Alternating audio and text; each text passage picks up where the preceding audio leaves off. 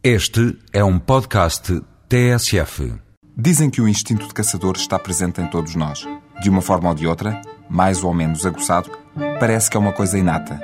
E falo de caça no verdadeiro sentido da palavra. Capturar para comer. Por mim, duvido. Já chega tudo feito à mesa. Não é preciso acordar de madrugada e partir para o campo com a caçadeira ao ombro. Se gosta de caça no prato, mas não acha muita graça a ideia de caçar, isto é para si. É só chegar, sentar e comer. Em Mora, no Alto Alentejo, acaba este domingo a 12 Mostra Gastronómica de Caça. Começou na semana passada, em jeito de tiro de partida, com um jantar medieval de 32 pratos. Todos os que estão disponíveis ainda para degustar em 12 restaurantes junto à Vila Alentejana. No ano passado foram 8. Para o ano talvez haja mais.